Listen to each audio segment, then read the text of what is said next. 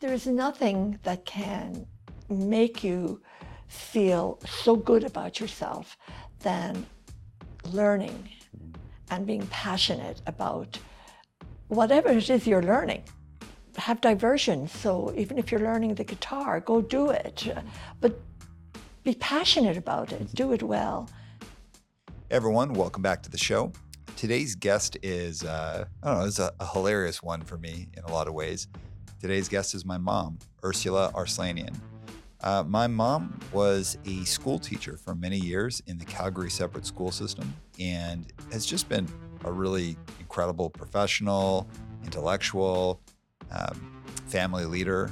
And the reason I wanted to have my mom on is A, I, I love to hear about her professional story, what it was like being the breadwinner of, a, of our family in a time when really that defied what was conventional tradition. And also, you know, we've experienced um, a pretty significant shift in our family life around a family member's health. And my mom has really been leading the family through that. So I think there's a lot of stuff in here for anyone who's taken on leadership in, I'd say, a very difficult space that has as much to do with who they are as the people around them. So I think this is an incredible conversation, meant a lot to me, and thanks, Mom, for being there. Um, but before we get to it, please rate, review, and subscribe to the podcast. My name is Aram Arslanian, and this is One Step Beyond.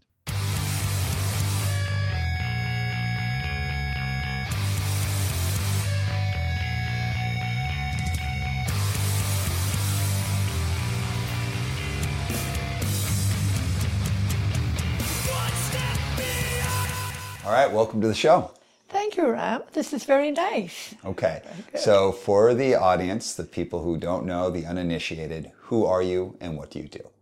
Well, apart from the obvious that I'm your mother, um, which I'm very proud to be, by the way, uh, my name is Ursula, and I'm the mother of another child, uh, your your sister, and of course I'm your I'm a wife, and uh, my greatest role is to be a grandmother. That is the joy of my life, and um, other than that, uh, that's it at the moment for me. I'm very happy being in this role as an elder, actually, in the family just now. Yeah. So, you've had a storied career as an educator I was a teacher. for how many years? Well, I graduated uh, in 1966 From where? uh, from uh, London, from London University College London, and uh, I, you know, didn't work permanently for a long time because I married your father soon afterwards, and we travelled, and uh, then we had children. I didn't go back to teaching permanently until you were in grade one, I think, or at the end of kindergarten, grade one. And then I really took a permanent job, not just subbing or part time, but permanent. And I worked there for 25 years. But overall, I was 40 years in education, uh, doing different jobs, really, Yeah. even tutoring, that sort of thing. So the reason I wanted to have you on the podcast, beyond the fact that you know you're my mom and it's kind of fun to have you on the podcast, Yeah. is you were you were my first example of someone who kind of had to color outside of the lines to make things work, and you've continued to have it, have to do that in you know kind of your current space in our family in terms of like leadership. So I know it's like a leadership business podcast and all that, but you know, I viewed you as someone who's been willing to kind of do the tough stuff to make things work. And I thought you'd have a lot of interesting things to share. So I want to start with, like, you know, when, when I was a kid, a little kid growing up in Calgary, we didn't have any family around us. It was just the four of us in this. A ice- huge void in our lives, huge. yeah, and, and you know, I was young. Araxi was young, so we're we were basically on our own in Calgary. Nuclear family. Yeah, um, but the recession that happened in the '80s came along and really changed our family dynamic, and you found yourself to be the breadwinner of the family For a time, just for a time. for how long? Um, Well, for a few years until Dad reestablished himself, and um, he he was creative in that. But remember, when the reception, recession started, your father wasn't 30 or your father was in his mid 50s. So uh, it was extremely hard to reinvent yourself when there's a recession and you've worked at a particular job for a long time. But he did that, and uh, then I did my thing. We, we, in fact, for a time, exchanged leadership roles. And the reason we could do that was I realize now, hindsight of the panorama of my life, I, I, I know certain things happened and why they happened. And the reason why I could do that was because I knew what leadership was from him. And I stepped into that role with, uh, with his blessing, actually, and his support. And it gave him a bit of time to reestablish himself. Mm-hmm. And he did. And he did it as an older, an older man mm-hmm. in, in um, a very competitive society. Calgary is a business city. Yeah. And it took him time to do that, but he did it. Mm-hmm. And we worked our way out of it together. Yeah, I, I'd say like from growing up, watching that dynamic, I think the two of you had like a, a really, it was an unspoken to us, but a, a really good back and forth about kind of, because I, I- don't know necessarily if like one person took the lead or not, but it was like at that time, you know, in the 80s in North America, it was more thought of as the man being the breadwinner. Absolutely. so you switched roles, but dad was the leader of that of the home because he was a stay-at-home father, Yeah. and you were the professional out working for for a period. Yes. But let's let's take dad out of the story though. At that time, unexpectedly, it wasn't something he had asked for or you asked for. You No. both found yourselves in this situation. We had never really planned it as such. What was it like for you being this person now who had this responsibility of creating the financial stability and future for the family unexpectedly in a time where that was relatively unusual? It was very scary because when I went back uh, to teaching, I had been out of the profession for a number of years. And I hadn't taught in any significant way in Canada. Mm. I had done subbing, I had done uh, tutoring, that sort of thing. But to get a serious job uh-huh. in a serious school board, uh-huh. I needed to retrain. I needed to up my educational background. Uh-huh. This was 1980. I had graduated in 1966. And um, there was always that tension to make myself suitable for the job market. And here's the thing if you're interested in any career, I don't care who you are, you really have to keep up on your professional training or any kind of training. It doesn't have to be uh, with a university degree, it's whatever job you're in. You have to have the best knowledge of your job and you have to be able to uh, give your very best to the people that you're paid to, be of service to, be that children or in a store. I don't care what it is. You have to learn what it is you're, you- what you're giving to people. You have to learn about it. And uh, I, I had to do that. And I had to take courses. And um, that was very challenging for me, very, very challenging, because I suddenly realized not only what I knew, that was very important because my education had come very hard uh, in, to, to me in that I was privileged to, to be an educated woman. But I realized it actually it wasn't enough to do well in my job. And that was very humbling actually. But I, I realized I wasn't because I saw people, particularly women like me, who were coming back and who were, it was this predated uh, childcare, you know, the childcare. It's so wonderful now. Uh, it even predated the full maternity leave that women have now. It was beginning, but it wasn't as large as it is now, the time off work. So women were coming back and they had, they were taking courses and they were managing families and they were in the same situation as me, living in a recession mm. with husbands like mine out there trying trying to reestablish themselves. And they were doing it. And I thought, you know, I really have to do that. And I learned so much from that. What did you learn? Well, first of all, I learned what I didn't know, and I learned what I had to do if I was going to be serious. I had to decide whether was this a little job to tide us over and then I'd go back to working to, you know, you know, a few days a week or a few mornings a week or subbing. Or was it going to be a serious job? And I wanted it to be a serious job mm. because I found out I loved it. And I found out that despite what I yet needed to learn to be good at it, that actually I had the potential to be a very good teacher. Yeah. And I took everything that the system I worked for, the educational, the, the board that I worked for, they offered all kinds of in-servicing. Uh, after school, uh, weekend courses, and I took advantage of all of them.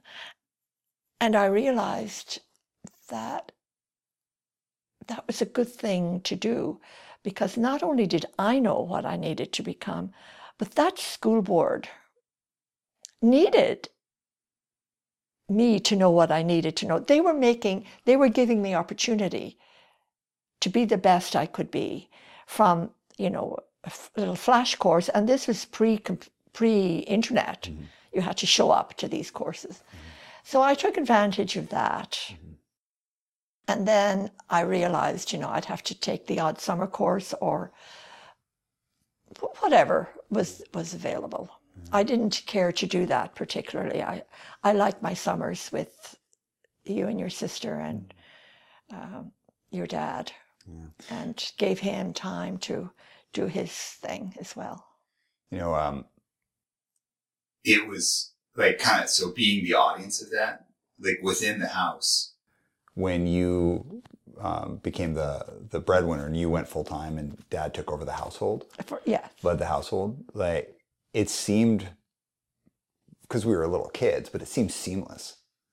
And of course, there were bumps, as like families have, but it seemed like, oh, like they're just switching roles. And it didn't seem weird to us. Like, or I can say at least to me. Um, it was only when I got a little bit older that I, I noticed that, like, you know, people would be like, oh, your, your mom, your dad, your dad is a stay at home dad. And I never felt like, you know, as a little kid, you might feel embarrassed or, you know, I liked having dad around. So it wasn't like I didn't have that story that a lot of kids that were my generation. It's like, oh, your dad was always away working or traveling. And you were home because you were a teacher, so you're home for the summer. So I basically had both my parents around me um, a lot. But what did stand out to me that I didn't, I wouldn't have articulated it this way when I was a kid, but I remember thinking like, oh, my mom's kind of a badass. Like, my mom's the one who went out and is doing this stuff. And I knew it was unusual because as I got a little bit older, because people would comment on it.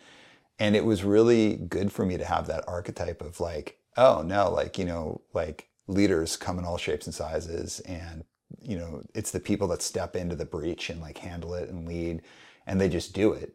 Mm. Um, that make the difference. And of course, it made a huge difference. It makes a huge difference of how I uh, of how I've engaged with everything professionally, uh, especially about that. Like, oh, you do what you have to do to to get through. Mm. You have to work hard. Um, I remember the idea being floated around our, our house, like the one thing that never can be taken away from you is education. Like yeah. once you're educated, nobody. we valued it, away. and we came from families that valued it. So.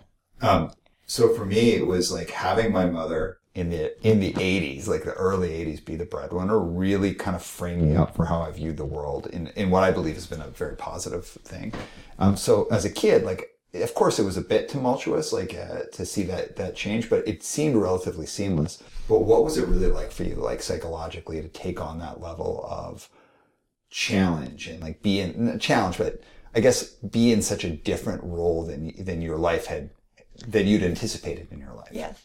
Well, nothing nothing really um, prepared me for it. Uh, even though I was, uh, you know, I was quite well educated. The traditional family values, uh, I grew up with those, and uh, so did your, your father. The hard part of it actually was not so much between um, within the family so much as me having to get out there and um, make myself into what I needed to become to do a good job. As I mentioned before, that required a lot of energy. And I wasn't used to focusing my energy that way. Mm. I was used to doing very traditional things. Mm. You know, I was in a quilting club. Yeah. You know, I even took your sister for quilting lessons at one time. Yeah. Um, you know, I was in a book club. So you say you're the quilt essential person at quilt essential person.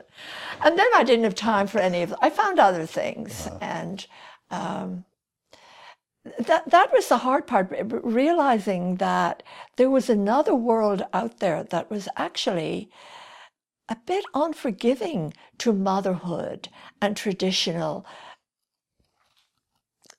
a traditional view of marriage and partnership. If you went out into the world to make a living, you really had to go out and do it. Yeah. And if not, too bad. You know, you you were asked why you couldn't do such a thing why you you couldn't be late, for example, if you're a teacher, you've got to show up on time. And it was that I, I couldn't make excuses. I couldn't make motherhood an excuse. I couldn't make the fact that uh, I came from a very traditional homemaking background for not showing up. I actually had to become a professional mm. as opposed to somebody who was who had a nice job. Yeah. You know, I, I so much of my hustle uh, and how I've been able to do cadence and do things, and even like how I did my bands, I think is based on what I experienced watching you do that when I was growing up. And it's not like I couldn't articulate it like that when I was a little kid, mm. but I saw that I, to the degree that a very young child would take that in, I took that in. Oh, I'm glad. Yeah. Uh, the work ethic.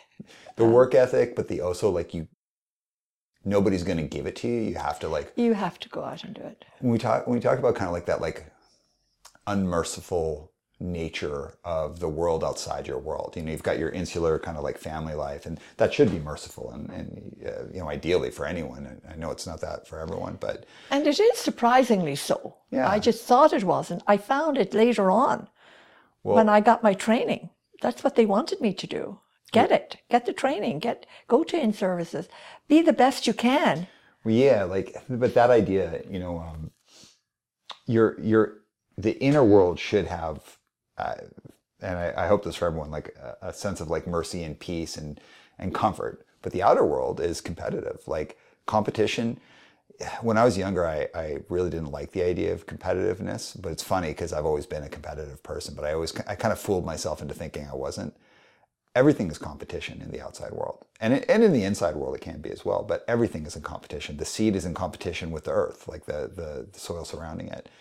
Um, and I don't mean competition in this like nasty kind of toxic way. I mean like to give your best, you've got to be tested, and yeah. you've got to work, and you got to figure it out.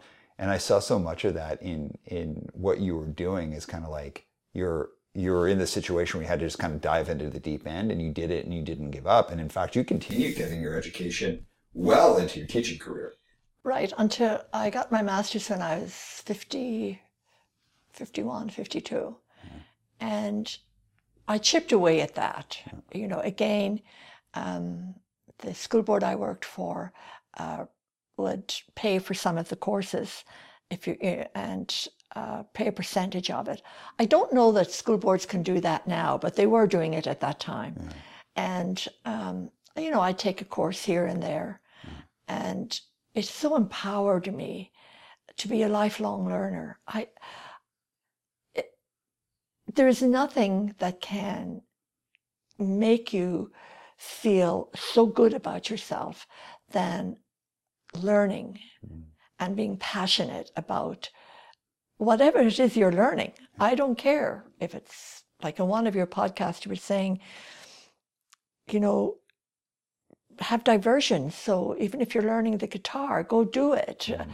But be passionate about it, do it well. And even today, I, I'm a, a relentless internet person. I Oh, I. I'm always on, you know, finding courses to follow, cheap courses. Some of them are awful, but some of them are surprisingly good. You know, uh, flash courses on um, whatever, Hey. uh, how to make banana bread, that sort of thing. Uh, I love learning. I love it, and I hope that um, your daughter, Mhm. my lovely granddaughter, will have that that curiosity Mhm. because I think people who are not curious Mhm. are sad. Mhm. And children, I have taught, and I have taught some, the children who are not curious, the students I've taught who are not curious, who will come in and take, you know, take whatever the teacher is giving, but they don't show great curiosity.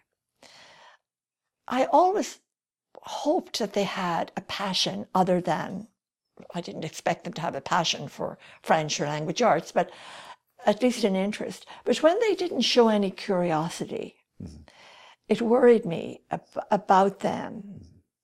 And it's curiosity that, uh, quoting your podcast, makes us do that one step beyond. You say, Gosh, I wonder why that was.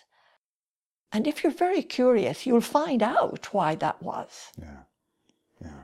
And that's what takes you then into the wonder of learning and actually the wonder of life. You, you want to find out what your neighbor is, is like. So you introduce yourself or Yeah. your, that sort of thing. It's curiosity uh, about life and learning and people in a good, you know, curious in a good way. Um, so you know you, you you do your career and you have a storied career and and you know your your life story as as I know it is interesting because you know you grew up in Ireland Yes, I, I'm an Irish woman. I'm and very proud of it. and where did you grow up in Ireland? I grew up in a very lovely part of Ireland. It's um, called Kildare, Mhm. and it's not mountainous. It doesn't, you know, it doesn't have lakes. It's very green, Mhm. Flat countryside, good farmland. Mm-hmm. I mean, I really do get excited by fields and nature because I, not nature with forests, that mm-hmm. scares me. Mm-hmm. But if I see a field and things growing in it, I clutch my heart. I go, oh, there's going to be a harvest. I mean, So you're outstanding in your field. I'm outstanding in my field. I love wa- uh, driving along and seeing uh, tilled fields around. I get it. I'm not laughing this punning thing. Well, uh, thank you for fielding my questions. Anyway, I grew up in Kildare and it, it, it's a green, fertile place. And I have to say, it, yes, was a poor, was a poor country when I grew up in it. The Ireland of today is so vastly different. It's like stepping into another world for me. I simply, I get overwhelmed when I go home. Everybody has so much.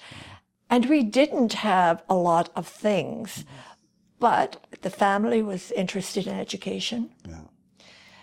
There were always books, not lots of them, but the library was an essential part of our family. And I, my sister, eldest sister, took me to the library when I was seven. You had to be seven before you could join our library in our town. Mm-hmm.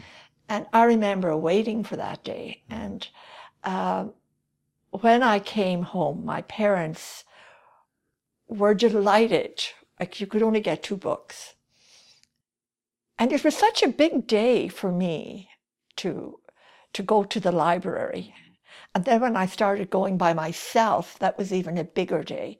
So I'm a library fan. I love libraries. Um, was it usual for people of your family to go to university? No, I was the first one who actually finished high school. Uh, my brothers and sisters, they'd been to secondary school, but they they left around the age of 15. Which was pretty normal at the time. Normal at that time. Yeah. Um, and they left for jobs, you know, they, uh, they, they all lived at home. Mm. But uh, I got, I got the privilege of finishing high school mm-hmm. from a very sad event, really. M- my father died when I was 12. Mm-hmm. And it was for us the most life changing event. Any death is life changing in a family, but when our father died, I think for a while our family fell apart. And I was 12. And my mother had and father had nine children. I was the youngest of nine children um, by 10 years. So my mother thought her family were done at eight. The family was done at eight. But lo and behold, 10 years after the last one was born, I came along and that might have been a seismic, seismic event for them also, because they now had, I had, my eldest brother was nearly 19, 18 mm-hmm. when I was born. So they were growing, growing boys and girls. Um, my parents had lost two children, which I know still talked about in our family. I lost two brothers, one I think around the age of three before my before I was born, and the other about a year. Mm-hmm. So um, when I was born, my my brothers, some of them were working, and my sisters were still at school, and but everybody went to school at least to 15 and then would go into to work, you know, learn something and provide for the family. It was it was a united family, and um, my father died, and uh, it was so sad for all of us. Um, two, three of my brothers had gone to England to work, which was very common in Ireland at that time. There wasn't enough work for people, so the emigration was very much a part of Irish family life, which was very hard on parents. And then one of my sisters left, and that left me and Maureen, my sister, my mother and father, and um, I was at school in grade 6 mm-hmm. grade five, and um, I stayed in school, which helped heal my broken heart. I think that's why I became a teacher, really. Uh, I found such solace in learning. I loved the classroom. I loved the teachers. I loved the choir. And then there was this unspoken family permission, if that's the word, I don't know. Why don't you just go on? And Ireland was changing then. People were getting a little more, uh, not rich, but a little more prosperous. And uh, all that immigration that people, you know, my brothers, when they'd come back, they changed. They, um, they'd bring back interesting stuff as gifts for me, like more interesting books and uh, the one, you know, it, even records from from. I remember one of my brothers bringing um, a record from one of the English pop singers. Big thing. Um, and then I just continued, and I did well in the, the equivalent of grade nine that year. I did quite well in the exams, the national exams, and then I continued on to do my high school graduation, and then I went to university. Mm-hmm. And again, I loved it. It was the love for me mm-hmm. that propelled me. Yeah.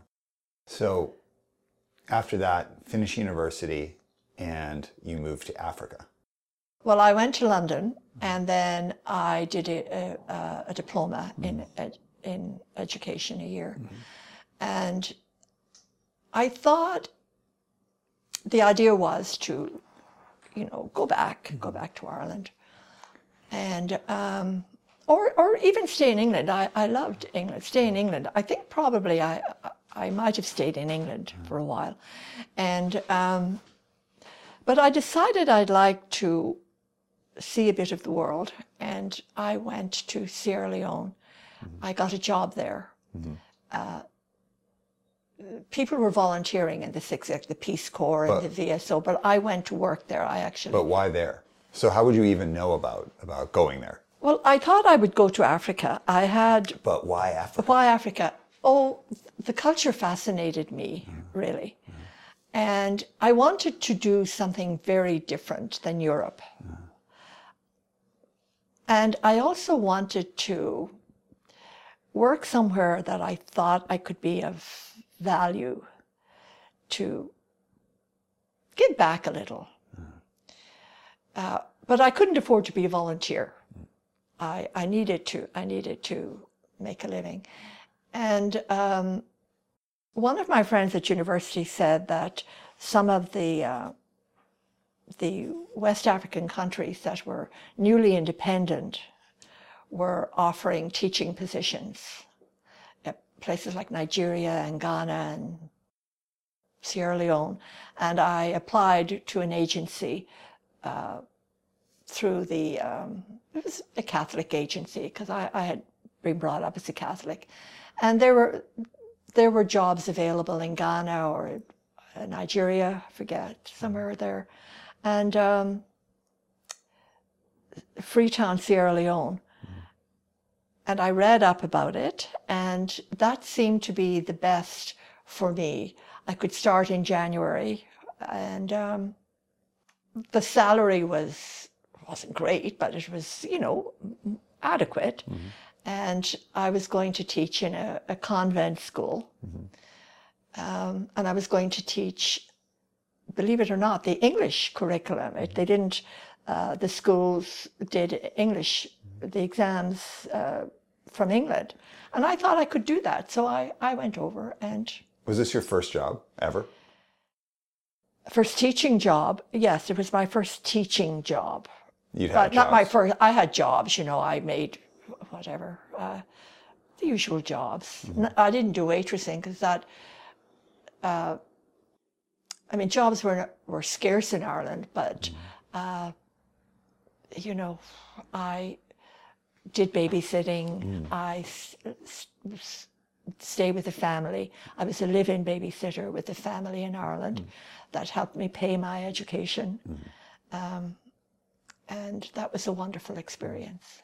So your first career job was not like down the street. It wasn't in the next city over. It wasn't like you moved like a few hours away. You went to Africa. Yeah, to Sierra Leone. And how long were you there for? Oh, well, I was there for a number of years, but uh, uh, before I, I I arrived in January and um, was plunged into to teaching, and found that far from being um, a different cultural experience, the classroom actually was a tough place to be because these girls it was a girls' school. These girls were preparing for, as I mentioned, the the English examinations, which were pretty tough. Uh, they call them different things now, but it was um, I forget the name of the English exams, but so long ago. But they were they required very good teaching, and there was a very set curriculum. And believe it or not, I had to teach to the sixth form, which would be grade 12, because some of these girls were hoping to go to university overseas. I had to teach Latin. So that didn't fit my idea of going to, this is very sophisticated school. And, um, you know, those girls were applying to universities in Europe, and many of them knew a lot more than I did, quite frankly. it was scary. All right, so you're you're in Africa. You meet Dad, and then the two of you kind of travel all over the world together. Yeah, we got married, and we, uh, Dad worked for a French company, and um, we came back to Sierra Leone, um, and we worked up country. I didn't work in uh, in that girls' school after that. I worked. I did take a job. Um, Dad was traveling a lot, and he went to various places in in uh, around there, um, and um, I I worked in a, a boys' school actually, uh, and that was another. That was the first time I had ever taught mm-hmm. boys, mm-hmm. because I'd been to a girls' school mm. from the age of um, I guess seven mm-hmm. to 18 and i you know d- trained I, I I didn't train to be a teacher of girls. I trained as a teacher. But i always taught did my teaching practice in a girls school and if i sobbed, it was always in a girls school and here i am teaching uh, boys Oh, and we are we're a pack of animals. those very nice boys. but it was a different kind of school. Um, the school I taught in Freetown, you know, had a um, had a science lab, and it was, you know, just a very fairly sophisticated building. But this school was literally four walls, a corrugated roof, run by um, run by priests, and the boys would come and camp out to sign up for this school. And I I look back on it and I, I'm it, it, it was supposed to it was a Catholic school, but actually many of the boys were Muslims. And on Fridays they the um, the boys would go after school to to their there was a local mosque and they would go there. And there was no big deal about it. They just, you know, these these men who were the the priests, they just took it in their stride. And again, the education, the building was very basic, but there was a very good education given to the boys. Uh, there were some Peace Corps, the American Volunteer, th- uh, some wonderful people teaching there, and some English volunteers, uh, voluntary service overseas, and um, and then I I was teaching just English, English literature. But again, those boys, I think, were doing still, yeah, they were still doing the English exams. It took a while for um, for some countries to develop their own examination system, and um, it worked very, very well. The boys had a soccer team, and uh, it was it was a very good experience for me, and I kept in touch uh, on and off with some of those students for years. I mean, those students are now in their 60s, you know, more even. So you you do all that, then essentially you and dad travel the world based on his job where he's getting posted. Yeah, well, not the world. He had traveled the world before he met me. He'd been in Indonesia, he'd been in Thailand, he'd been in South America, quite extensively in South America. And uh, but after we were married, we um, we went back to to West Africa, and then we went to we went back to France. That's where Dad was based, and we lived in Paris.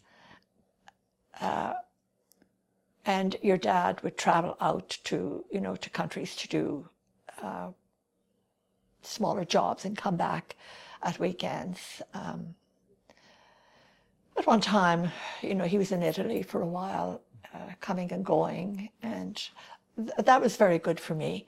And I brushed up my, obviously, brushed up my French and uh, I did some tutorial work there. People were anxious. Neighbors would say, "Oh, you're an English person." I'd say, "No, I'm not. I'm Irish." But uh, it's like Canadian people saying, "Oh, you're American," and you know, it's more or less the same thing.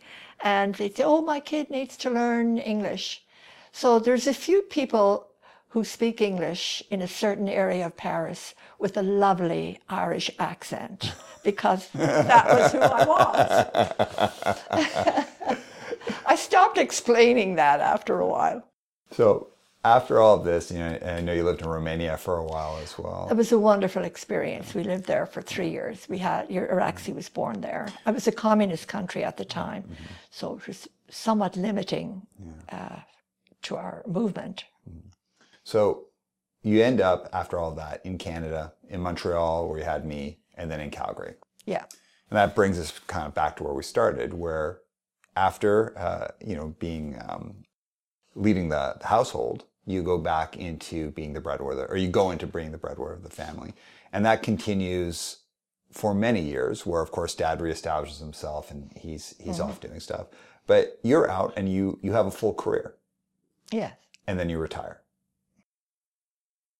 This is where I think the conversation gets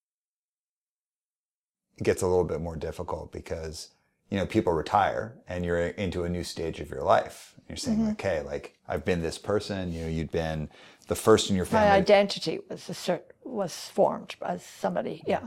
Well, you'd been this the only person in your family to finish high school. I believe the only person in your family to finish university. Is that correct? Mm-hmm.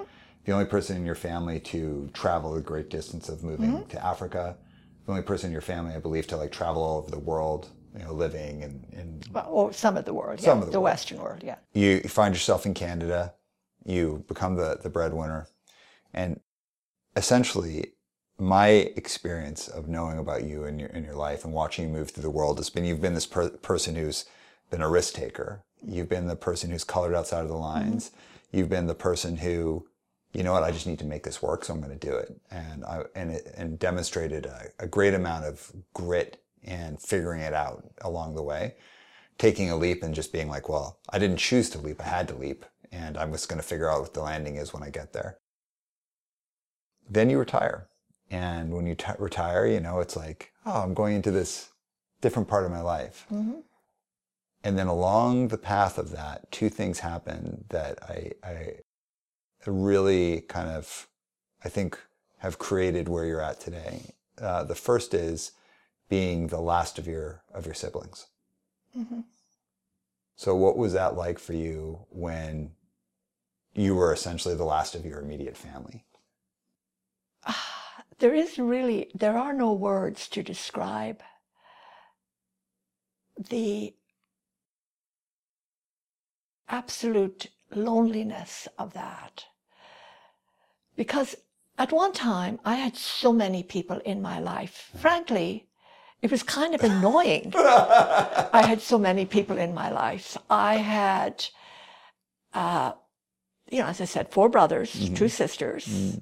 All of them, many of them, opinionated. Uh-huh. And there was something about my family that they didn't give their opinion unless they were asked. Mm-hmm. Oh, you you you don't have that gene. No, you don't have I that don't have it. I don't have it. I'm all out there. And they're out there too. But I think because I did, I stepped so much out of the, the, the family tradition, really, you know, going so far away, um, marrying somebody not Irish. Uh, my my sister married er, one of my sisters married a man who's who's uh, who came from uh, whose mother was Welsh. But anyway, they were they were always interested in my stories, and that was lovely to be heard by them. And I tell them my stories, and I'd say, "Well, what do you think?" Or what do you want to know? And they would always, first of all, tell me what they thought, and they would ask me what they wanted to know. And sometimes what they wanted to know was talking about was not so much about curiosity, it was because they really didn't know what it was like living in Africa, or they didn't know what it was like uh, living in Montreal. Um, so their questions were very probing and made me think about myself. Um, but sometimes, uh, you know, I'd think, oh, I have to. Why? Why my brother? I had one brother who phoned me regularly, and uh, over all these years, even when phone calling was long distance, you know, it was called a trunk call. We're going to make a trunk call, and I'd wait for the phone to ring, and it would be Eugene, and. Uh, you know, when I look back on it, it was really a wonderful gesture on his part because no matter where I went, he found a number that would would get in touch with me, and he'd say, "I don't have much time now, Ursula, but this is what I want to know, or this is what I want to tell you, because at that time you paid." Well, maybe you still pay by the minute. I don't know, but it was very expensive, and um, he'd say, uh, "Mother wants to know." whatever it was. Mm-hmm. And um, are you are you still going to mass? Are you still going to church? Are you still happy? Well, no, they never. But that wasn't a word in our family. Are, are you still all right? Mm-hmm. That was it. That was the code word for happy. Mm-hmm. Because we were not a family that used words like happy or I'm happy or I'm unhappy. Those words were not part of our vocabulary. Well, we, we knew if people were not happy, but we'd say, Are you sad? Right. those words came later for us. Um, we were not a particularly huggy family. Um, and I will tell you something interesting. My parents never told me that they loved me, but I always knew they did. And I never felt it was anything odd because, because I don't think other people, I, I can't say for sure, but the first time I heard somebody say, I, I was visiting a friend, an English friend, hmm. and the English are supposed to be very self-controlled, but I heard her her mother say, "I love you, darling."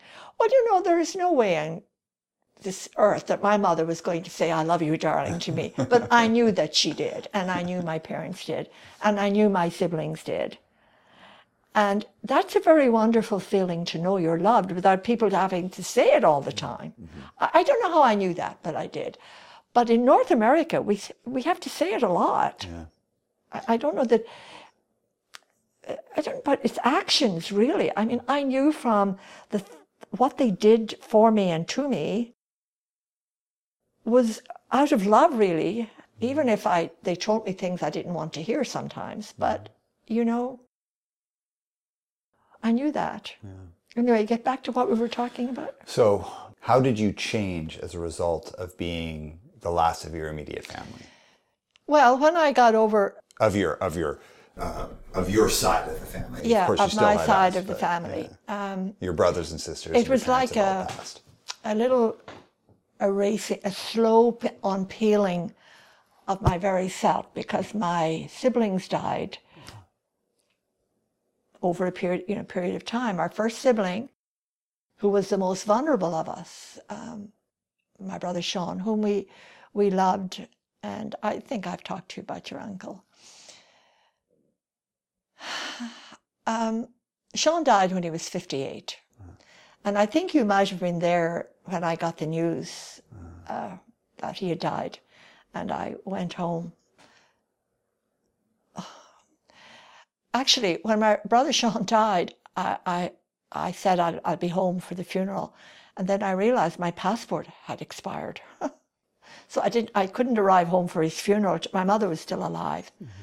And I arrived home you know, a few days later, but at least I was there for my, you know, for my family. And he was the beginning of us leaving. And each one that left us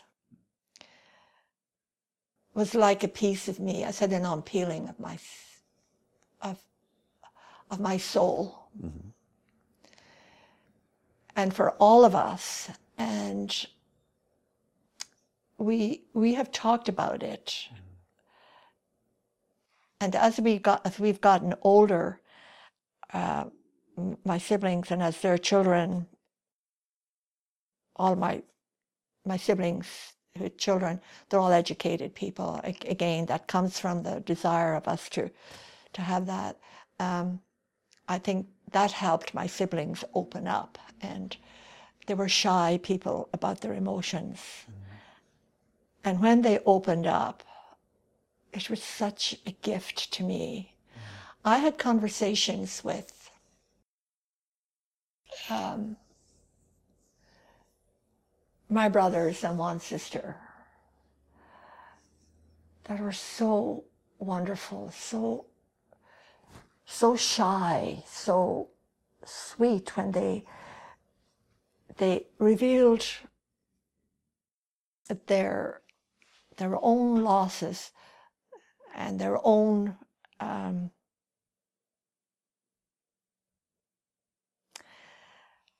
life story that was so private. They were, were quite a private, even though we talk a lot, we were quite a private family. And that was a gift those siblings gave to me. And I, I had it with my sister Maureen. And I, I didn't have it with my sister Patsy. But I did, ha- I had to some extent, but she, she didn't really unfold like Maureen did. And three of my brothers.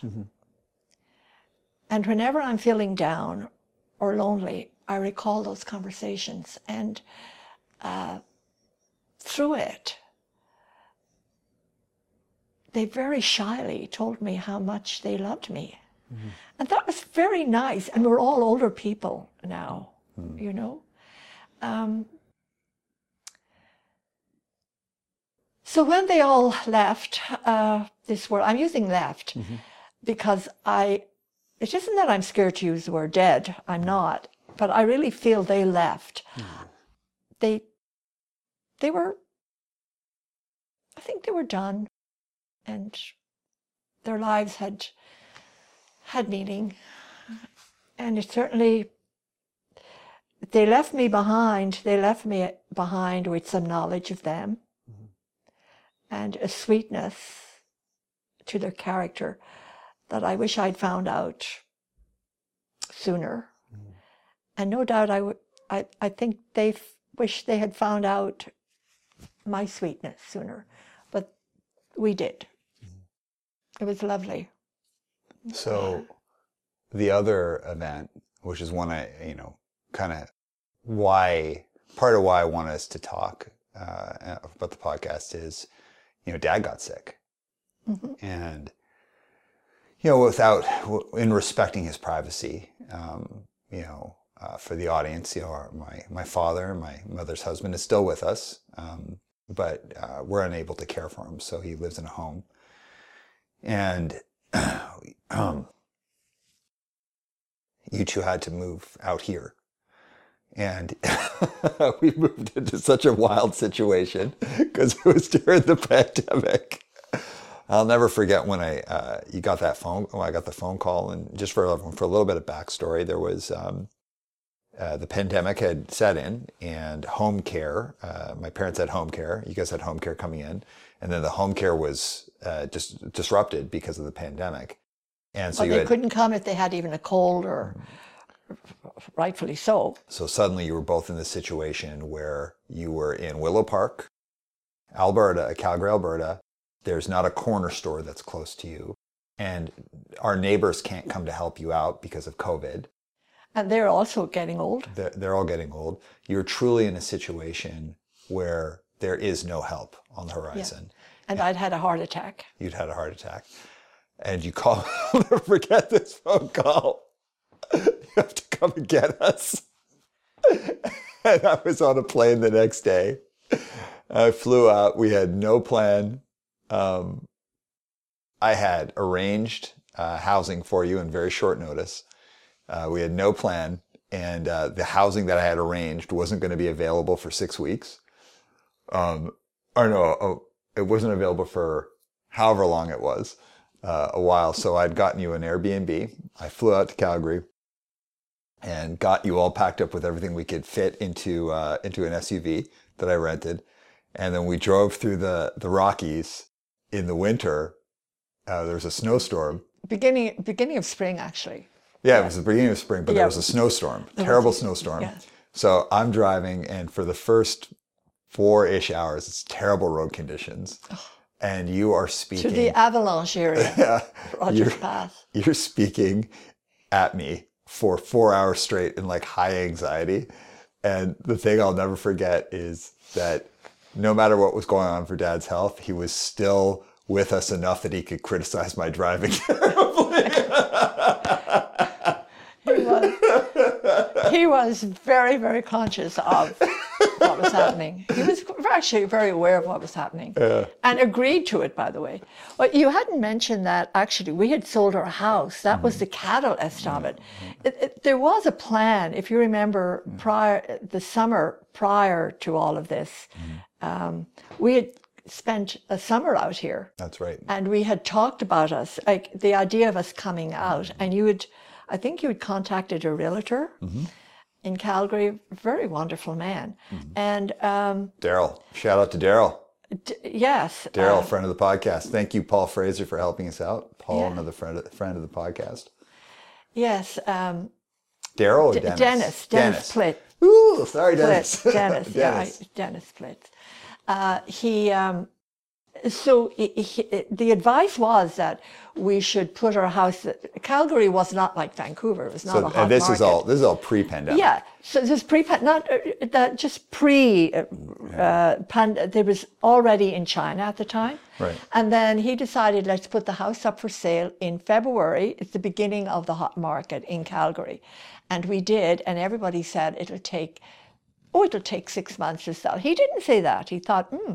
I think we can sell this pretty soon, but I was not listening to him. I was listening to people. It'll take six months, Ursula. Uh, it's sold like that. It sold in four days. sold in four So days. So we had nine weeks to get out of there. But not only that, then the pandemic accelerated. And then the pandemic started. So I remember now, I had got new housing that wasn't going to start for a while, and it was an emergency. I had to move you out quickly. That's right.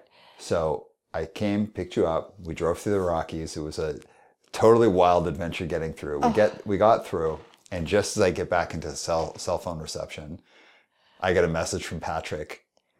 The Airbnb has canceled canceled your your the Airbnb because of COVID. Oh, And then we all had to move into my office. we all moved into my office. oh, it was a nightmare. Six weeks.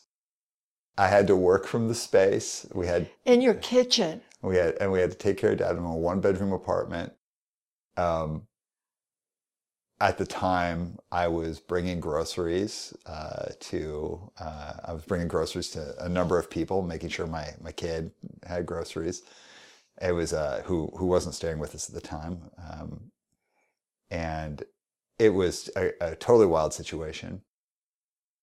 But eventually, we were able to get the house that we're in now. We were able to establish ourselves, and we had to make the very difficult decision uh, to put dad in an assistant living uh, place that is a, a wonderful place.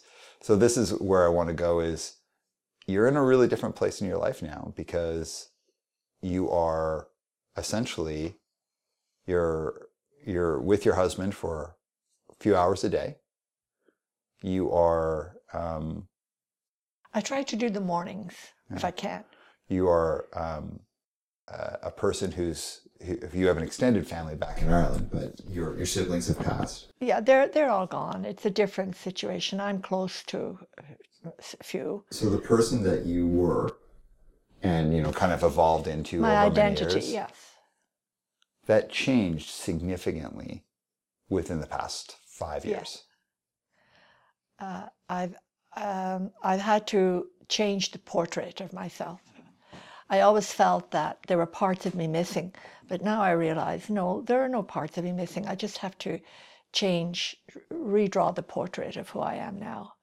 And uh, one of the the interesting things I discovered that I am still very much married to your father.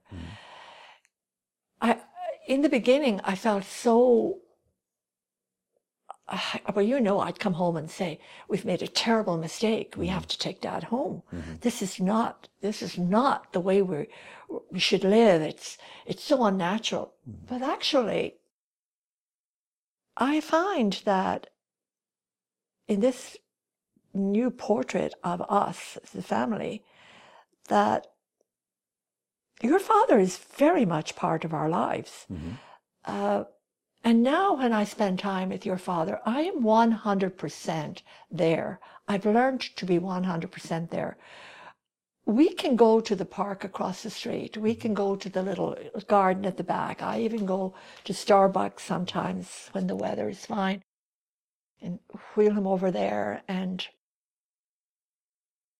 listen, I'm not saying that it's, you know, like old times, but it's really lovely. And I don't have to worry. I, I know when I take him back, I, and then I sit with him through lunch. He, Mm-hmm. he likes when I have a meal with him. I don't always eat with him because I can't, but uh, I, I'll sit with him wearing my mask and he might, we might chat or not. And then he has activities there. He's alive there. But he and I, when we're together, we're very much together. We're, I enjoy it, and I know he does. Like when he holds my hand, and I feel it that this there's a partnership here. We're I'm still very married to this man, and I've learned not to focus too a- anymore actually on who he used to be. I do remember the tender times and the good times and the fun the fun times, mm-hmm. particularly you know in you guys growing up. But I now know that your father has actually a quality of life that I'm not so sure I could give him because I would be so anxious all the time. You know, when I go in there, people will say, well, uh, you know, um, uh, your husband is uh, needs uh, to have his hair cut. There's a barber there, or he'll need to have a back rub or uh, food food that doesn't agree with him. You know, there is no way, even with care in the house, that I could give him the quality of life that he has. Um, am I saying that just to make myself feel better? Actually, not now, not anymore. I mean, maybe in the beginning I did, but now I know that life is so fast. Sometimes we do have to ask for help, Well, and there's help available. That's the thing.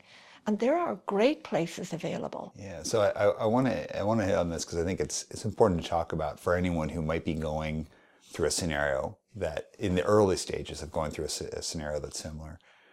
Um, there can be a kind of guilt and shame that's applied to people, or a kind of judgment when you make a decision to not keep a loved one in the home. Oh, yeah. Um, how did you handle that, and, and and how have you dealt with that externally, but also internally with your own in, inward directed guilt? with a lot of help from you and your sister. And from my from my uh, nieces uh, one niece in particular deirdre I'll tell her uh, whose father was uh, uh, my oldest sibling, the last one to die. Um, and she and her sister had to go through that decision making. Um, but you and I have had conversations about this in which I, I, you know, my heart was broken. Mhm. And, you know, I look back and I think for you, Ram, like on top of everything happening, keeping your business going and looking after your daughter, that you had a broken-hearted person living with you. And broken-hearted people are not awfully careful when they choose to emote the broken-heartedness. and it could be in a perfectly normal drive, you know, just going, let's go for a drive, and it would seem a very harmless, you know, nice way. Uh-huh. And suddenly I'd fall apart uh-huh. because dad wasn't with us, uh-huh. or, and I don't know if I should apologize for that, but mm. that's I do if mm. it's needed. But mm. it it just my I my broken parts of me spewed all over when I couldn't contain it anymore. But that period of my life is done because there was some help available from the the uh, it's St. Jude's Anglican nursing home. Uh, there was there was some really good help available, and I've learned to ask for help over the years. We started off this conversation. I learned to ask for help when I started off teaching my first teaching job in Canada, and that's continued my whole life. I'm not ashamed to ask for help, which is why I asked you to come and get us. you know, I and I meant right away. I meant the next day. I didn't mean when it suits you. But um, so, eh, you know, you have had to live with that. You've had to take on that, and your sister has a helpful. And on top of that, when we started off, your sister's a frontline worker, and she she could not come to our house. She would come to the steps, and we would have these yelling conversations from the balcony. How are you? How are you, Dad? And you know, it was so confusing. In the beginning, we couldn't see your daughter, if you remember. You'd have to bring her to the back mm-hmm. balcony, and it was such a bizarre time. But we, we went through that around. Mhm. And, uh, you know, we worked it out. Got your sister got online shopping. You, you actually had to apply for online shopping. like now, you know, to get food shopping. And I remember being so excited when Walmart took us on. yeah, Like it was a big event when. And, by the way, they were they delivered. oh, they did. So we did all those things that were so bizarre. If anybody had ever told us we'd have to do these things, and we did them, and you handled it. Mm-hmm. And I, I hope you that somewhere in your heart you grew from that, or I hope it didn't break you too. Well, I think a lot of what I learned from watching you when I was young is you step into the breach and you do what you got to do to keep things going. Yes, you do. And Yeah. you've got to become what's needed. You got to become what's needed. And at that time, um, everyone needed me to keep it together for everybody. Yeah, you were the linchpin, and uh, I I don't know what would have happened had you not been able to do it, or you refused to do it. you got to do it and you know i i credit you as as being you know i learned that from you i also learned it from dad because dad did what he had to do when Oh, he did all the time. i know it was tough for him uh, at that time when it was very traditional uh, our kind of like an old school way of thinking is that the man is the you know is the breadwinner the the um, wife is the is the mother um, dad very uh, courageously stepped into a role that was um, I think for many men could have been uh, humiliating at that time, and, and he, he took it on. He was a very loving guy, great father, great cook. you know, and in many ways, he loved it. He found his inner cook. yeah, I mean, he, he ran that household like that. He was like Mr. Mom. he Oh, was, we, you know, we saved much more money than. Um, I remember him saying, you know, I was so annoyed. He said, you know, our, our, we're spending much less now than we when when I was doing the grocery shopping because he really got into looking at bargains and, and going, you know, to places to find bargain. I couldn't be bothered. he gave you a retroactive job performance review. Didn't But- do very well. Yeah. like that idea of just like you do what you got to do to, to make it work and the the thing that i'd say and i, I did learn this from um, touring and, and just being out in, in the world it's like nobody's going to give anything to you so uh, you got you have got to be the fastest you've got to be the one with the most creativity and you got to be the person with the most stick stick to itness Yeah. not in every situation and believe in yourself. You've got to believe that what you're doing, you know what, even if you're doing, sometimes this happens, you're doing the wrong thing, you find that later on. But sometimes you do the wrong thing for the right reason, but you, you, you can't be apologetic about that. well you should apologize if you, do should- the wrong thing Yes, I know, but you're a you real do. jerk or something. No, but just ordinary stuff. But you did ask about judge. Yes, I, I, I have to say that was a very hard thing when people would say, you didn't love him enough. And that took me a long time to recover from. I, I'm glad. Until that- one day, I tell you when he, he when I knew. One day we were we were at that time dad was walking pretty well and we we walked to that little gazebo at the back and there was um uh, one of those planters with uh, sort of at level. You didn't have to bend down. You could do it at waist level, and uh, there was parsley there, and he was very interested in the mint and the parsley and whatever. And I, I went over to him and I said, "You know, Varish, you're going to have to uh, have to get you a tool to do that."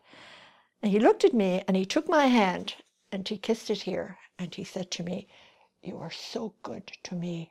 I love you, Hokies." And you know what? I thought, this is okay. Tell the audience what Hokies. I didn't go get him the tool, by the way, but uh, Tell the audience what Hokies means. Hokies means my soul.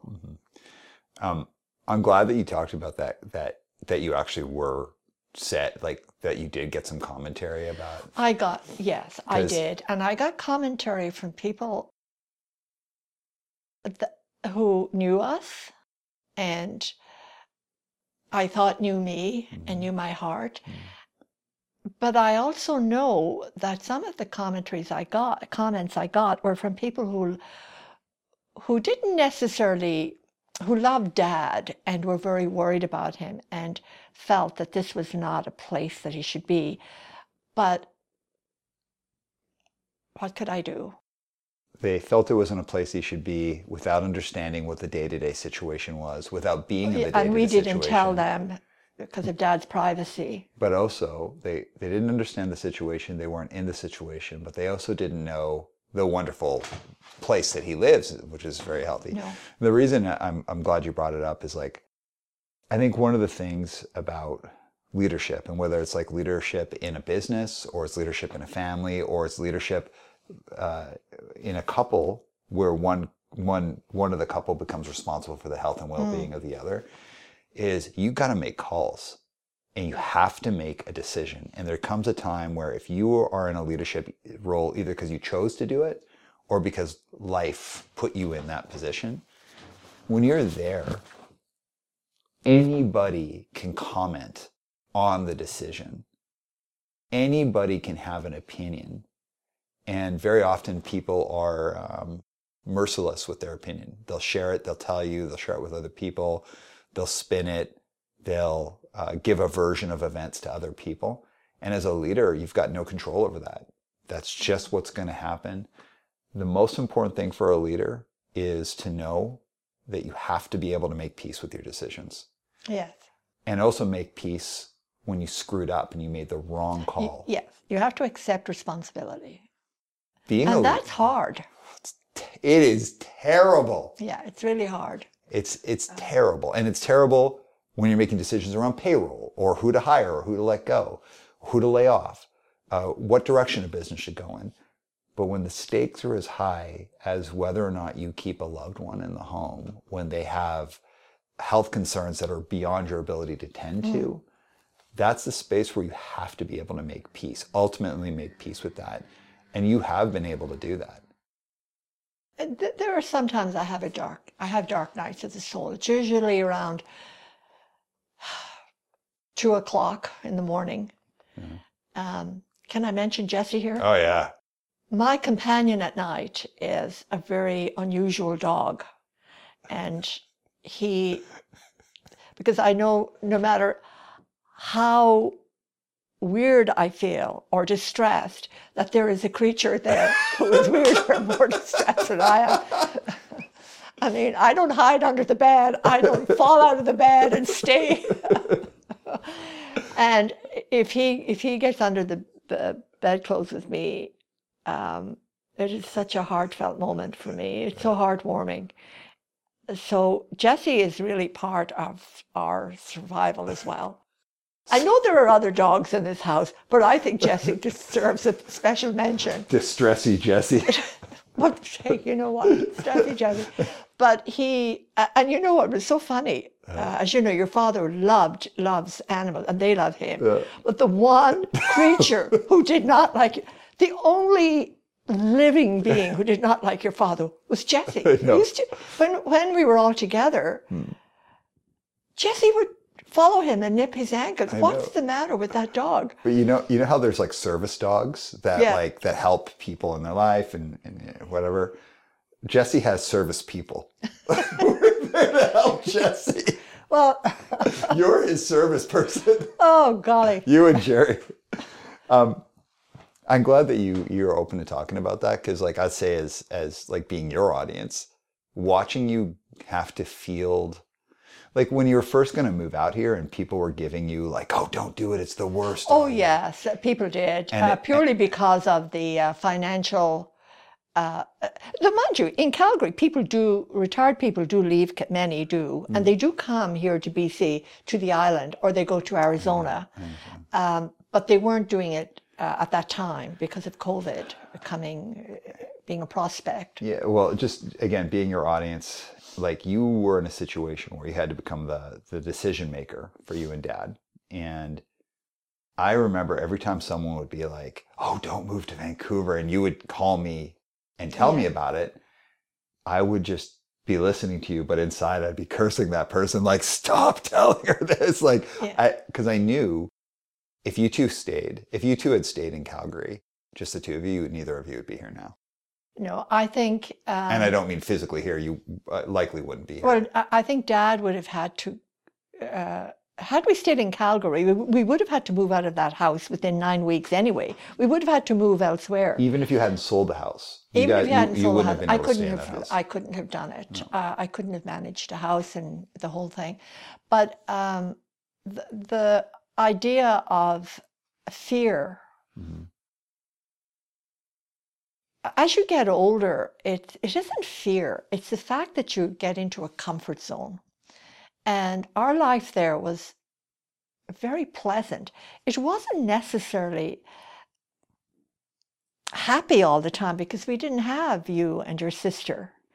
And of course, at that time, Leora was not in the picture. Mhm. Can I say Leora's yeah, name? yeah. she was not born yet. So, you know, we had we had a full life. Dad was a great bridge player. Mhm. You know, he was in Tai Chi. He, uh, I did yoga. I played tennis. For a while, I played badminton. I was in a book club. I subbed. uh, The schools I worked at would call me, and I'd have a little contract work. And Dad and I would go away for weekends to Banff, and you know, very nice things. But we knew the writing was on the wall. We knew that we were both getting older. Mhm. Um, and as I said, I had a heart attack. Mhm. Not a, a- major event, but enough, as my doctor said, Ursula, this is, you know, you really do have to start planning Mhm. your lives. And um, and then Varish started, you know, getting absent-minded and forgetful. And then he was very smart, your Mhm. father. He found out everything he needed to know because I was in denial a bit about it. But he wasn't. Mhm. He wasn't at all. He found out everything he needed to know and got some testing done. And that was prior to us coming out to that holiday. And you noticed things weren't great. Um, and then one day he said, Ursula, we need to talk. Uh-huh. And I knew what I knew the writing was, I knew what he was going to talk about. And he said, I need you to know some things about me. And I said, just write them down, write them down. He said, no. And he said something so important. He said, I need you to hear me. He didn't say, I need you to listen to me. Mhm. He said, I need you to hear me. And there is a difference between being listened to, because listening sometimes can be a body language, but hearing is actually hearing it. Yeah. And much like I had the conversation, that, that very deep conversations with my siblings, I had an extremely deep conversation with your father about how he saw his future going. And my blood froze, Mhm. but his didn't. And he told me that there were tests coming up and this is what he expected of me. And again, I was shattered. But, the tests were the next day, so I had to be shattered for seven hours and get on with it because he was together. He even had his little bag packed and he was so organized. Mhm. And he was the one who gave in his driver's license. Nobody had to wrestle it from his hand, or he didn't do any huffing and puffing about all. He he was such he is still such a responsible person and i know that you've inherited that so he taught that conversation i don't think i want to have it with anybody ever again Yeah. and he found words Mhm. and did not gild the lily at all and he said to me at the end of it because he had a wry sense of humor he said do you still want me to write it? I said no it's too long. So you know but i know he he spoke so eloquently about himself. And there was nothing that is happening now that he didn't prophesize and there's nothing where we are that he wouldn't have wanted because he fell in love with his granddaughter Mm. and thought he's only going to have one grandchild. And no matter who said what, we were coming, we were coming out here. But fate intervened for him. But uh, bright, bright man, wonderful man, wonderful family heart. now we find ourselves all living together. Well, within our privacy, I think. Yeah, of course, of course. But we we had the the great flight out west uh, through the mountains. We had the living in the uh, the office, my company's office. Well, the together. office was a sort of a purgatory. Oh God, It was unbelievable. ramshackle. I remember walking in one of your meetings one morning. You were in uh, a Zoom meeting, and I forgot And you because you in with your- happened to be. I walked in in my dressing and my hair all over the place. Whatever. You know, uh, I'll never forget that. It's pandemic. Uh, In my industry, many businesses went under. Yeah. Uh, we grew, uh, but we grew because I was working like 12, You 14, worked all the time. I could hear you above us. Yeah. Um, but you know, there's something endearing, I think, to my clients of like, hey, my mom might walk through the camera at any moment.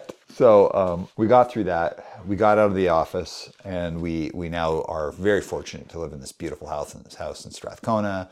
We've kind of found our rhythm, all living together. You've got your own apartment. You know, I think it's wonderful for Leora to be able to like run downstairs and see her granny and have her little play space down there. There's a rhythm developing to that. yeah, it's it. We're in a place, but going back to you and focusing on you, you're in a new stage of your life, and Mm. of course, you know I'm here, and we're you know we interact all the time, but largely you're responsible for what happens for you next. Yeah. you don't have a partner who's looking out for you.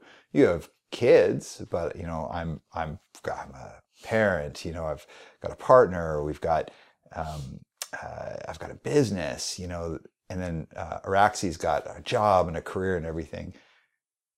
While there's people around you there, of course, to support you, what happens next for you is all on you. Mhm. Um, one of the things I've I've noticed is a I can tell it's you and not some Vancouver weirdo like I have become, where people in Vancouver are very insular and they don't speak to anyone. They're they're not you know like every you literally know everybody everywhere. you you know everyone's business, which I think is hilarious. People are like Ursula, but you also have like totally changed the way you dress. Like you dress like a, Oh. you dress like super cool. You have cool glasses. You've got cool hair. Like Thank you, Ra. you've you've really leveled up in that way. But what is life for you now? Like how how how are you choosing to live going forward? Well, I'm still interim in a sense. I'm still I'm still my primary purpose is to be your father's advocate. And I have to thank you for that because really that's you you expect little of me. I I help you with Leora sometimes babysitting. Um, but generally, I'm I'm there for Dad, Mhm. and it this is a wonderful experience, I think, for for me, and I hope for him. I know it is for him, uh, because we're together a lot. After that, you know, um, there, I have to be very sensible. I, I mean, I'm getting older, and I'm sure, you know, somewhere I will need care, but I'm not scared of that now. Uh-huh. I'm not scared of. Uh, it's not a specter of horror awaiting me. I now know that if I need help, um, it's out there, uh, and I know how to be choosy. And not from a snobbish point of view, I know that very often the fanciest of places are not necessarily the most caring and compassionate places.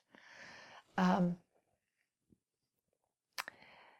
so I'm not really afraid of the future in terms of my health because I know how to access it. And I think you probably have some knowledge about that now. And I think you probably would have less fear about that for me. But I would like to, um, I would like to have a purpose. Other than that, I would like to have something creative for myself. Um, I'm a, I write, I keep a journal, and sometimes I'm amazed at what I write, and sometimes it's cringeworthy what I write. It's like the journal of wine, whining, whining, whining, the chronicle of wine. But a, a lot of the time, you know, I realize that despite my great sadness about your dad, that I have never felt more alive than I have mm-hmm. since moving into this house because of the area. I feel there it's, it's a very cosmopolitan area. I like the people I meet. I like the um, the energy of the place, and um, I'm so looking forward to seeing Leora grow up. Yeah. Looking forward to you, Mm. and you know, getting happiness, Mm-hmm. and uh, looking forward to um, Araxi sorting Mhm. herself out and Mhm. Getting to know Monica better. And Mm. um, I- I'm just looking forward to my life as it is. I'm not thinking too deeply about the future. I am learning to just enjoy my days. Mm. And when when I have a, a, a sad day like yesterday for some reason, I was it could have been the rain. Uh, I was really sad yesterday. I wasn't depressed. I was just sad. There's a difference between, um, and I think it was really thinking about what you and I were going to talk about. Mm. And I think that sort of triggered me into a little bit of sadness. But today, very fine. And it wasn't I'll so go bad, to see? Dad. It was lovely, and it, it was quite a nice chat. All we needed was some nice food and a glass of wine for me. I know you don't drink, but All right. So as we're closing off, I'm going to ask you three Yeah. questions, and they're Yeah. going to get more and more difficult as, as we go along. okay. All right. So, in this stage of your life, and I don't mean um, around helping dad uh, get into into the home, but I mean in this stage of life. What have you, you know? So now living in this house together and your life as it is today, what have you learned about yourself that you're pleasantly surprised by? Pleasantly surprised, my detachment from things. Yeah. And I think that really isn't, it it might come with age, Mhm. but um, I'm able to let go of, of, of things. I'm very happy with the smaller space. Mhm. Um, I'm also much more um, able to roll with the punches than I used to be. I'm less controlling actually, Mhm. because, and again, I think that might be lack of energy. I I have become an optimist despite uh, all that's happening in our lives. Yeah. and I'm I'm amazed at that. I'm in awe of it. It's quite significant for me to be an optimist, but I'm looking forward to the future. And partly I think it's because we have Leora in it. That there's some some new life, new beginning, and seeing her grow. And um, I, I, I'm glad that I have found my inner optimist, you know, again, because I lost it for a long time. I was very fearful, very, very scared and anxious and fearful.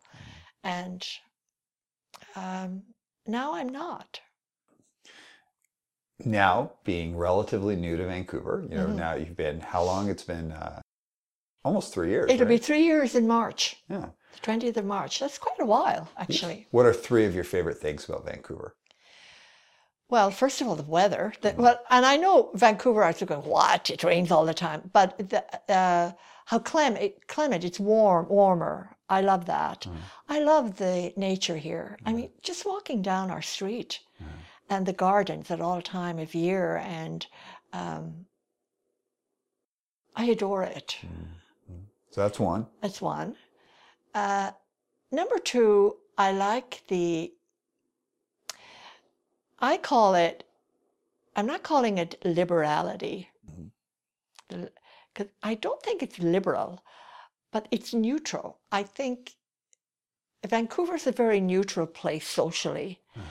Uh, you don't hear people proclaim or declaim or state their opinion that freely. People wait here until I guess they figure you out. Yeah. And um, I think it's an easy place, Vancouver, to be who you actually are. Hmm. I like that, which is why we're talking about changing my my fashion. I I don't mind wearing a hat like Lady Gaga, for example. I don't think I would have done that in Calgary. Yeah. But um, when I got this pink hat, Uh-huh. I was walking down Commercial Drive with it. I was wondering, gosh, how am I looking? But you know, I was enjoying it. And this young woman was walking towards me. She had her s- cell phone out, and she stopped. And she went, "Oh, I like your hat." And I said, "Thank you." And then I walked on, and then she said, "Oh, uh, ma'am, ma'am, ma'am," and she had her. She said, "You know, Lady Gaga has your hat. That's why I'm calling." you." she came back to show me. Now, uh, it was kind of cute, and I really, because I actually like Lady Gaga a lot, and because she is, she colors outside the lines, right? And I thought, gosh, I walk taller. Yeah. I didn't hold my hat. I thought, oh, if it blows away, I'll find it. You know, so it's it's I don't know, it- it's Vancouver neutral. I can't explain what it is. It's it's a very interesting place. People give you enough space or time or pause the button for you to let yourself emerge. Uh, I never felt particularly judged here, but that could have been because I was numb when I came. But I think I'm pretty right about it. Um, uh, you know, I'm in a I'm in a, an, a church that's on the fringes of Hastings Street, and that's a description beyond anything. Like some, I said to somebody, I'm a bit scared to go to the library on Hastings Street, and this person said, "Well, somebody in your church could walk you there," and I said, "Oh." Then I thought, no, they're so busy, like doing what they're supposed to do, feeding the poor, and and then I thought, you know what? If I said to somebody in my very little church, I, I'm too scared to walk to the library in, in uh, Hastings Street, somebody would would say, gosh, why? And be bewildered. But somebody would actually, because they're, you know, non-judgmental, they would actually find somebody to take me there if I actually asked. Hmm. But I never would because they've more important things to do. So th- to getting into Vancouver, I feel that I've been given a, a pause or a place, a neutral place to be who I am. Hmm. And being, you know, it's nice. All right. What's the third thing about Vancouver? Uh, well, the third thing, of course, well, actually, it should be the first thing. Hmm. Let's reverse that, is having you all here. Mhm. I mean, I don't care who you are. The at the end of the day, if you have children, I don't, and I, I state, state this categorically, even if your relationship hasn't been great with your parents, I still think families do better when they're together from the beginning to the end of somebody's life cycle. Yeah, yeah, I agree. Uh, as opposed to that, remember we were talking earlier about us being the nuclear family and how it was horrible for us in the beginning week because we'd had huge families in Montreal. Um, I still think that it's better to work things out and be not living it like us in close quarters, but being together at the family thing. An extended family, I've learned, is very important. Mm-hmm. I think we all have to revisit that. All right. So, final question yes. for you. Could be the hardest. What is the funniest thing that you have found about living with your adult son? Oh, the number of times I pull my hair out, number one, but the number of, uh, they, they've been there, but the number of times I have laughed heartily has been much, much more. Um, first of all, understanding that my son is an adult. that is, has been, did you want it to be funny or did you want I it want to be, be whatever it, you want? It is actually the most wonderful thing. I, I, but both my children, uh-huh. that, you know, when you'd come back to Calgary, you fitted into our lives. Yeah. And you were calling our friends Mr. and Mrs. and how are you? And, you know, we'd go to the movies together. We'd, uh-huh. you know, do things. But here, there's none of that. You know, I actually, for the first time, have seen you in, as they say, in situ, you know, in where you live, where you love, or mm. all of those things. And it's so wonderful. It really is. It took me all this time to realize you're actually a grown person. You're a grown man who had a life outside of your father and my life. And how dare, first of all, I thought, gosh, did we plan for this? No, it, we didn't, but it's so lovely, you know, how you dress, um, how you eat. Well, we knew you were a vegan because mm-hmm. we, we really made it, we really learned a lot from that, by the way. Thank you for that. We learned to cook vegan. I'm not a vegan, but mm. uh, your father really appreciated that more than I did. But we, um, th- th- there were other things about you, meeting your friends, um, seeing you uh, exercise, and uh, what your hobbies were, and seeing you, um, seeing your work, and seeing the respect that people have for you, and again, I'm using the word humbling. It's quite humbling because we had no part in it other than to birth you and set you off on your way, but you did it all by yourself. Yeah. And the same for your sister. You have authentic lives that so pleases me. Um, and above all, and you are you you're able to look me in the eye and say, oh, I don't agree with that. I'm doing whatever it is, or I believe in this, and that's great for me to see that you you have a life that you have worked out your own belief system mm. and your own work ethic and your family life. Mm.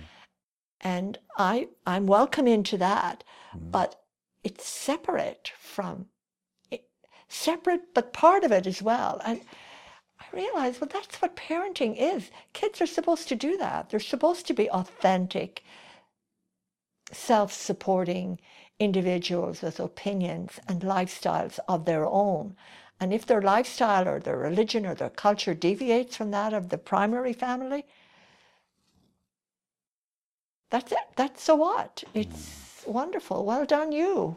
Thank you. Uh, it's uh, I didn't do it on my own though. I, I'd say you and Dad are like the original punks for me because so much of what you both did was like outside of the lines. Yes. Even even yeah. the way we were raised, like oh, you, well, because you never raised me in a like you were never preachy about values instead of instead of kind of like having some big toting ethical flag i was just raised in a house where it was understood that racism was unacceptable homophobia yeah. was unacceptable sexism was unacceptable um, my first kind of like more radical trainings about like about life and politics and ideas were from how you two lived your life where it's like i remember the first time i came home and said a joke that that i shouldn't have said just having this really hard conversation where I was like, oh, I didn't even know. Like that was like Was I, I with that was I there then? Yeah, you and yeah. dad were there.